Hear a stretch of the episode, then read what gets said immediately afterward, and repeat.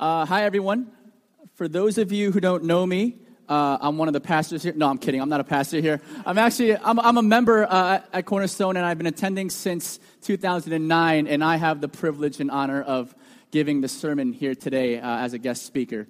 Um, so, for my sake, I know we just prayed, but can we? Will you join me in prayer one more time? Uh, Father, we uh, just come before you, Lord, and, and we thank you for who you are. And, and, and, and, I pray that I could just leave all the preparations that I did uh, at your feet and, and allow you to just take over. And, and will you be uh, the one guiding this time, Lord, speaking the truths into the hearts of this congregation and being the spirit that moves and stirs when us, within us conviction, Lord, for you. Uh, so will you use me? Uh, could our hearts be tender, Lord, and open to hearing your word? And we just want to thank you for who you are and all that you do. In your son's name we pray. Amen. Uh, so, last year is the first time I, I gave a sermon at Cornerstone. And I was speaking to a friend of mine who goes to Redeemer Church, and he's a pastor there. Uh, and if you don't know Redeemer Church, it's the church that Tim Keller uh, is the head pastor of. And he was preparing a, s- a set of sermons for a retreat, and he was feeling a little worried about about uh, you know preaching. And and this is what he said paraphrased what tim keller said to him. He said look you know don't worry too much about uh, this, this sermon. Uh, do the best that you can. Your first 100 sermons aren't going to be that great anyway so don't worry about it. Uh, so if you if you preach maybe twice a month it'll take you what like two four years to, to hit that mark I started last year and I average about one a year. So I may never hit that milestone, but that's okay because the, you know, the good thing about following Jesus is that he uses imperfect people to carry out his perfect will. Uh, so, and today's about not being anxious. So let, us just dive right into the text. Um, it's going to come from Matthew chapter 6, verse 25 to 34. Again, that's Matthew chapter 6, verse 25 to 34.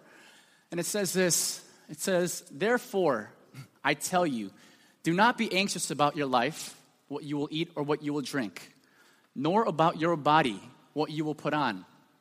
Is not life more than food and the body more than clothing? Look at the birds of the air.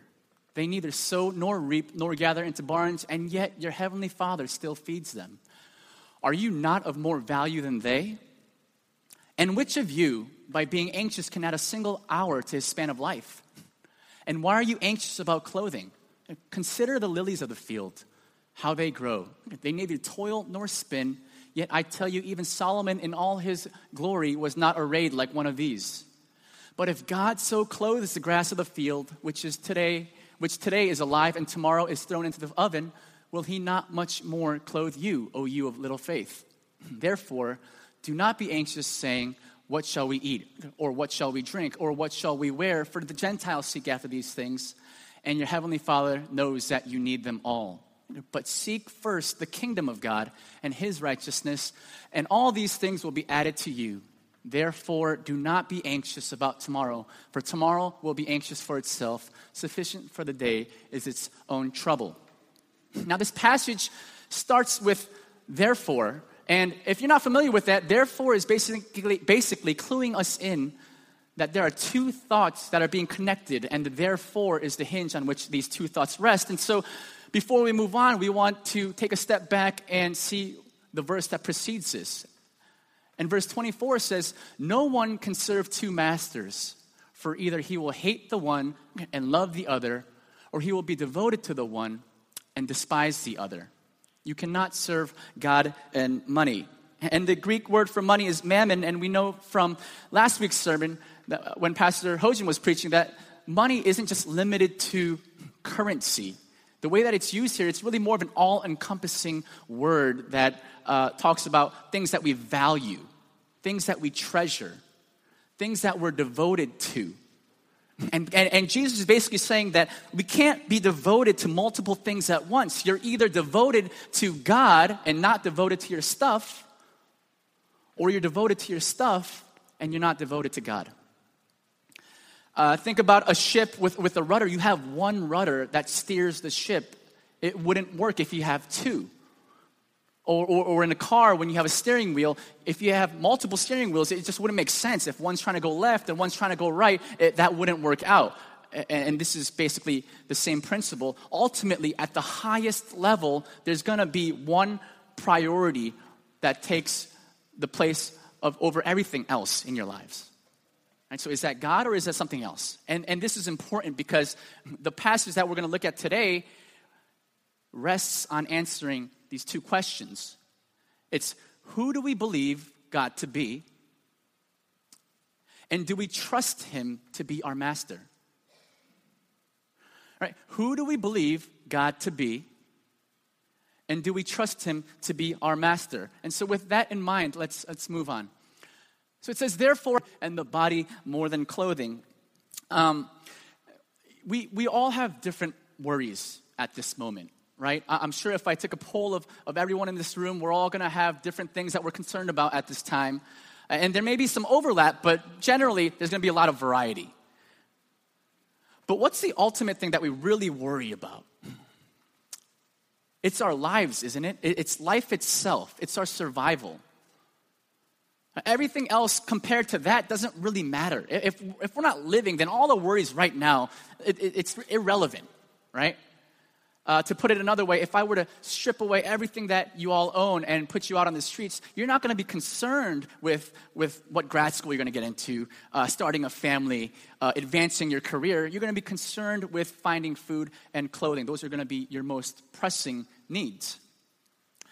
And Jesus is saying, even those, don't be anxious about it everything from the most trivial of needs to the most important of needs, and everything in between, we can have full freedom from anxiety of that.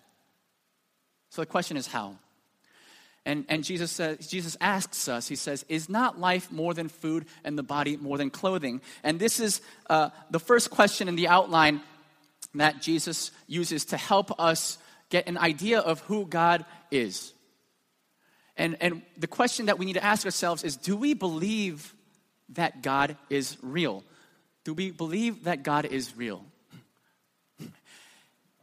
If God is not real, and if he's just a figment of our imagination, something that we just conjured up to explain the unexplainable, then life is not anything more than just food and clothing.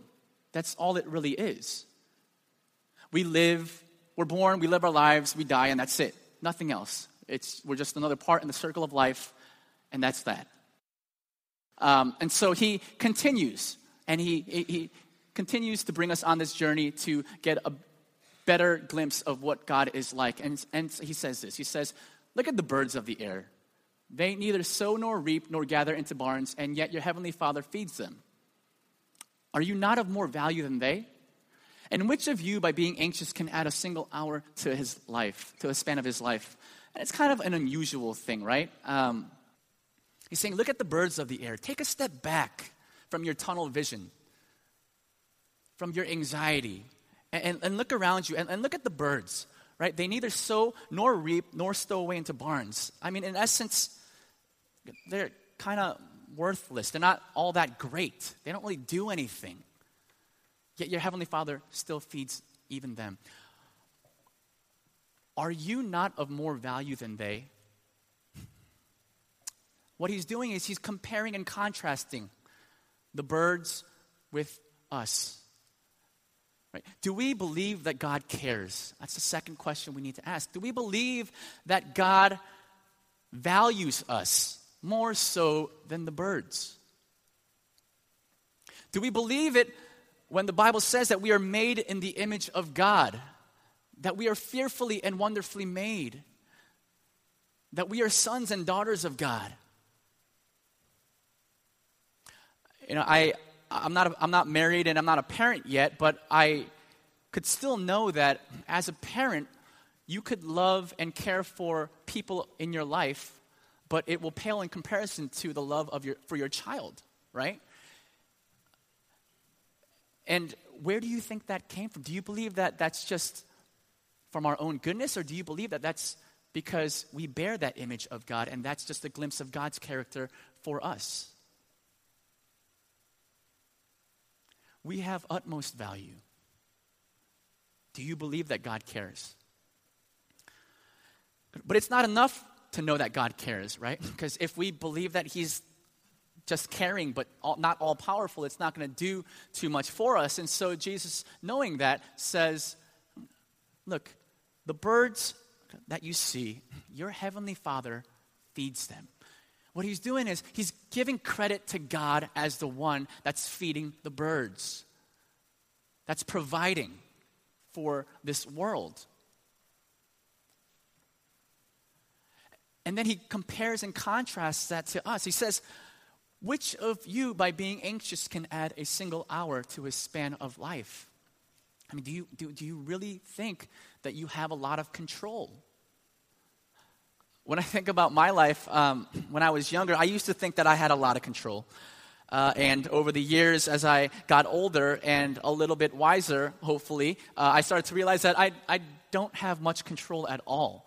Um, I mean, I didn't, I don't, I didn't control where I was born, when I was born, who I was born to. And so, right off the bat, it's like God saying that, James, you have absolutely no control, and I want you to know it from the start. Uh, and all throughout my life, even uh, big milestones of like getting into college. Yeah, I, I, I sent in the application, I, I took the SATs, and I studied and did the best I could, but ultimately it rested on the hands of somebody else in the admissions department that I had no control over. And they could have accepted me or rejected me, and I really would have not much say in that. Uh, and then, even daily, um, for those of you who know me, it's very evident that I have this condition called Tourette's, and I've had it ever since I was 10. And so, even then, every day, God's telling me, James, you have no control over even your own body. Right? And we don't even have control over our heartbeat. But the good news is that God is in control. But do you believe that God is the one control, eh, the one in control? Right? That's, that's the more important question. Do you believe that? And that's the third point. Is God sovereign?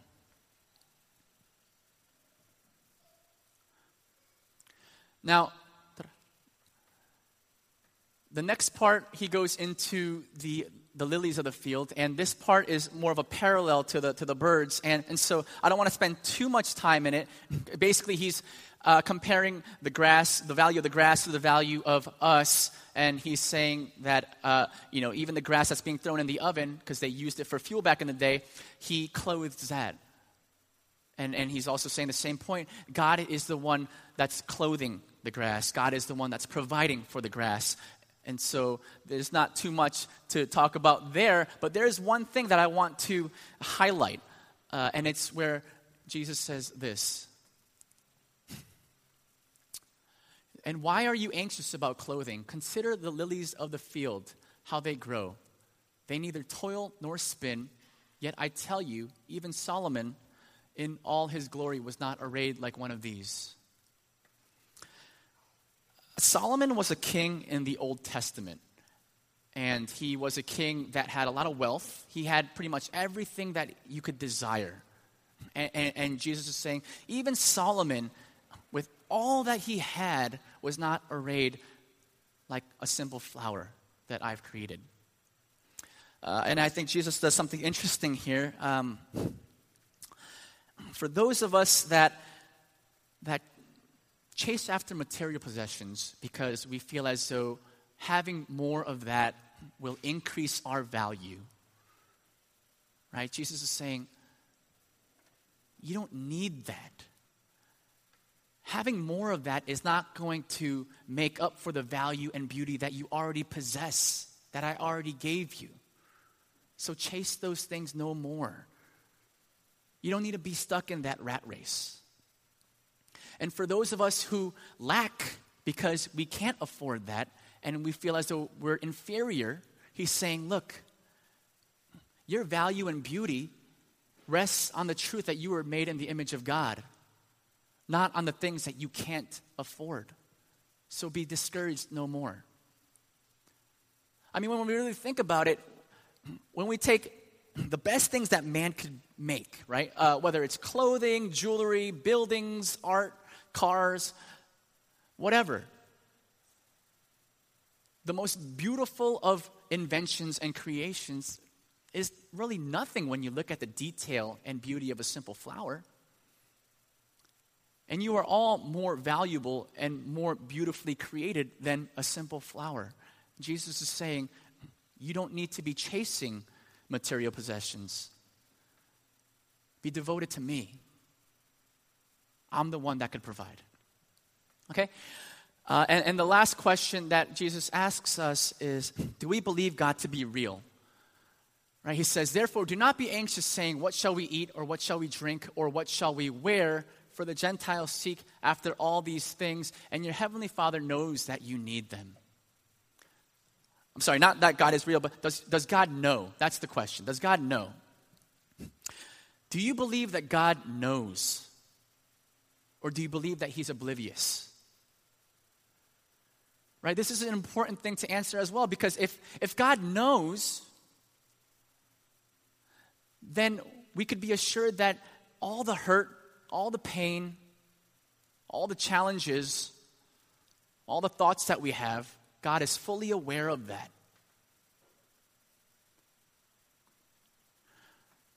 God knows what you need before you even know that you need it. Right? And this is not to say that God will give you everything that you want. What you need may not be what you want, it may not be when you want it. But do we believe God to be a God that knows our deepest needs?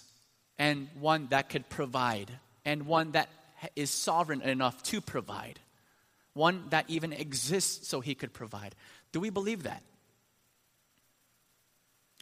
Um, this is, uh, I guess, if, if, uh, if we've ever been in a relationship, we know that this is something that we kind of desire uh, because we want other people to know that we're hurting without us even saying what we're hurting about. Or if we're angry, we want people to know why we're angry without communicating why we're angry, right? And so God is like the best boyfriend. Not really. No, he's much more than that. But he, God knows so much more than you think.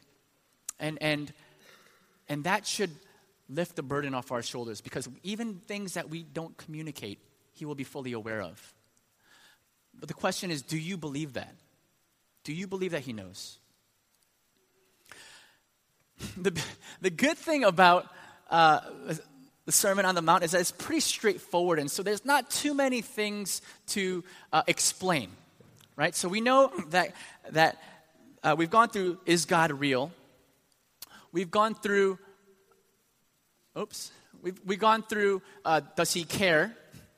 We've gone through is He sovereign? And then we've gone through does He know? right?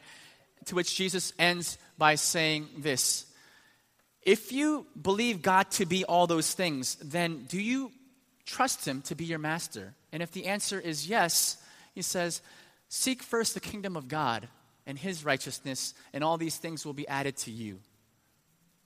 He's saying, Look, if you do believe that God is real, that He cares, and He has the ability, and that He knows everything, and if you have placed your trust in Him, then don't live your lives as if that weren't true. Right? There should be a difference with how we live our lives to those that don't have that hope because they don't know a God that could provide, that cares, that has sent Jesus to save us from death. Right? So seek first his kingdom, his righteousness, not our own, not what culture prioritizes, not what the things that we're devoted to prioritizes, but, but we don't have to worry about ourselves because we have a champion that worries for us, that, that cares for us, that has concern for us, and has far more ability to care for ourselves than we could ever, ever do for ourselves. And he's saying, look, stay in the present. Don't worry about the future that you can't even control anyway. Right? You don't even know what's going to happen. But allow time and space right now for me to guide you. Um, so, we have these two questions who do we believe God to be, and do we trust Him to be our master?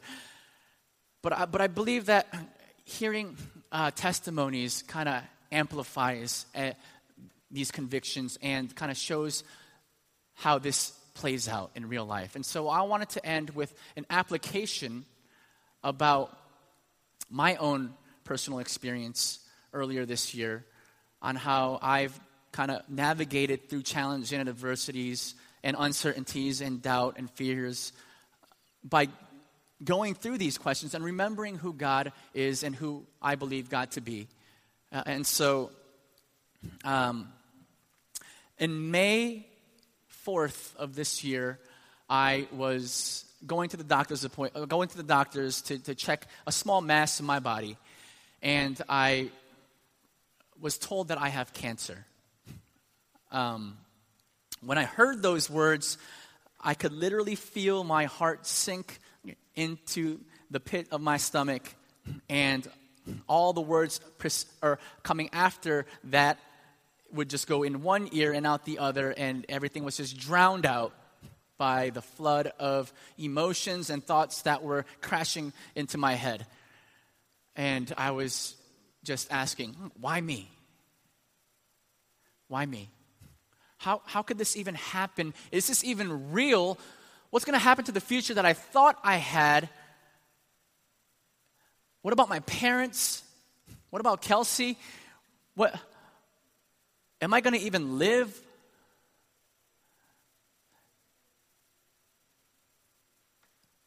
And these questions, I couldn't answer them. The answer was, I don't know. I don't know why that happened. Um, but despite that, I still went through intense moments of sadness, intense moments of loneliness. I, I probably cried every single day during that time. But I started to feel this peace and this uh, that, that guarded my heart and my mind. And it was the peace that Paul talked about in Philippians 4, verses 6 through 7. A peace that transcends all understanding because my situation didn't change, but somehow, when I should be feeling anxious, when I should not be at peace, it, it doesn't make any logical or rational sense to not be anxious. But somehow I wasn't. And it's because I, I, I, was reminded of who God was and, and who I believe God to be.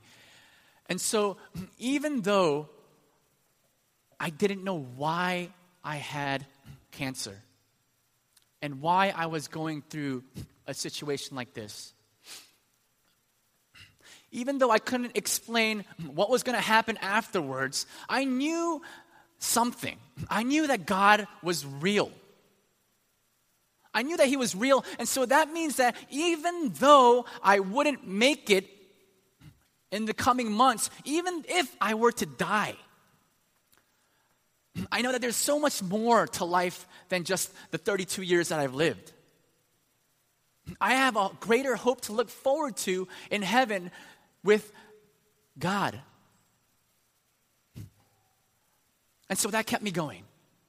Okay, and then I, even though I didn't know why I had cancer, I did know something. I knew that God knows. I knew that God knows. And so, even though I had these intense moments of sadness and loneliness, and even though there were times where I couldn't gather the words to even express myself, I knew that God knew exactly what I was feeling and exactly what I would need. And so that kept me going. And even though I didn't know why I was going through this, I did know that God cared. I knew He cared. And so I knew that it couldn't be that He abandoned me. I knew that it couldn't be that He didn't view me as valuable, that He didn't care, that He was just sitting in His heavenly throne looking at me from a distance and not actively working in my life, that He wasn't hurting with me. And although I didn't know why, why this was happening, I knew that he was sovereign and that he was in full control. And so I didn't know that he didn't lose control and that I became a victim of it. No. He was in full control and that there was a greater purpose for this.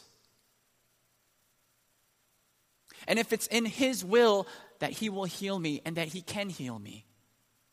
I knew all that. And as I remembered all that, that's what Paul's talking about that's what Jesus is saying. Remember who God is. Who do we believe God to be? Don't be anxious in anything, but in everything. By prayer and petition with thanksgiving. And thanksgiving forces us to remember what we're thankful for, doesn't it? And we're, if we're forced to remember what we're thankful for, we're forced to remember how faithful God has been in our lives.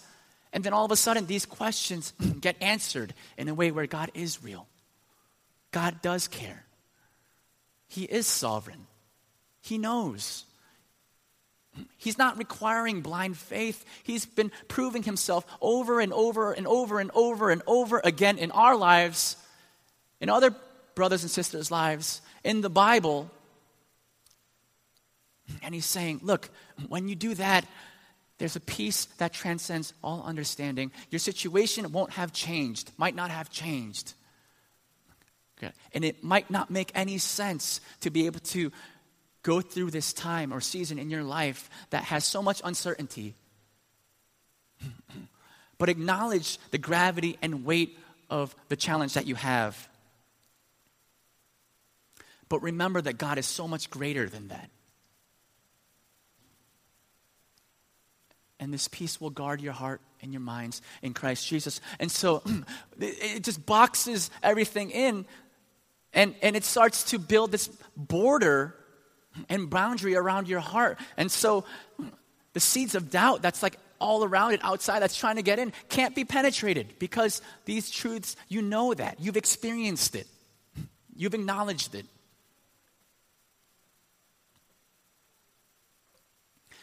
And this is what allows us to live life free from anxiety. Literally, free from anxiety. It's not about not feeling worried. It's okay to feel worried, it's human to feel worried. But he's saying, after you've considered the facts and you've thought about who God is, and you remember all that he's done, Yes, acknowledge how big the challenge is. It is, it is way beyond our control and over our heads. That's fine. And yes, that might induce some anxiety in terms of what we feel, but don't act and live your life as if I'm, God is not existent. As if He has not been faithful in our lives. As if He doesn't love us as if he doesn't find us valuable, as if he's not in control. When we've considered the facts and we've answered these questions for ourselves, don't live life guided by anxiety. Live life guided by me, guided by God. And so seek first my kingdom and my righteousness you don't have to worry about what's going to happen tomorrow. Okay, and um, God was very merciful uh, on May of May 17th of this year. I went into surgery and He healed me. Um, I'm cancer free, and, and, and I praise God, and it's only by His grace that I'm, that I'm standing here. And, and I don't know what's going to happen. And quite frankly, that is still scary, but I don't I don't have time or I don't I can't just live life in fear of that. And, and, and I share this not to, to make much of myself. I give all credit to God. I don't want to say that uh, I was absolutely strong and faithful and obedient and I didn't worry at all or freak out all throughout this time. No, but, but, but by the grace of God, I was able to remember who He was and who He is.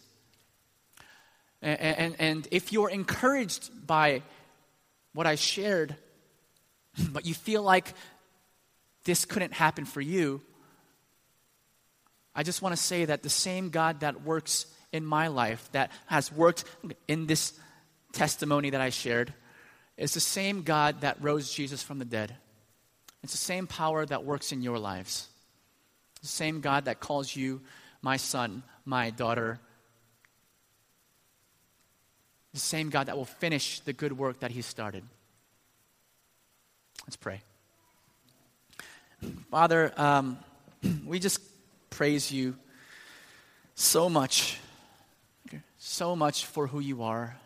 And yeah, you just desire your, for your children to be free, free from being enslaved to worry and anxiety, things of this world that so uh, captures our hearts and our attention when it should be you that's capturing our utmost devotion. Uh, so I pray that whatever conviction that we have in our hearts, can we not just be apathetic to that, but can we respond in obedience, in, in, in chasing after you, in, in relying on you, and resting in you, and laying all our burdens at your feet because your yoke is light and easy. Uh, and if there's any of us that still doubts, Lord, I pray that you will break through those walls and, and, and that we could experience the fullness of Christ and all that he has to offer. For those of us that who don't for those of us that don't know you, I pray that we can get to know you. that we can taste the sweetness, Lord, of your love and your grace not just in the stories that we hear in the Bible, but in our everyday lives and things that are also practical. Could we see how you provide and how you're faithful, Lord? And so be with us as we go out and live out the rest of today and the rest of our lives. I pray that we can continue to remember and step back from time to time and acknowledge your goodness and remember your faithfulness and find our hope and trust in you. So we thank you, we love you. In your son's name we pray. Amen.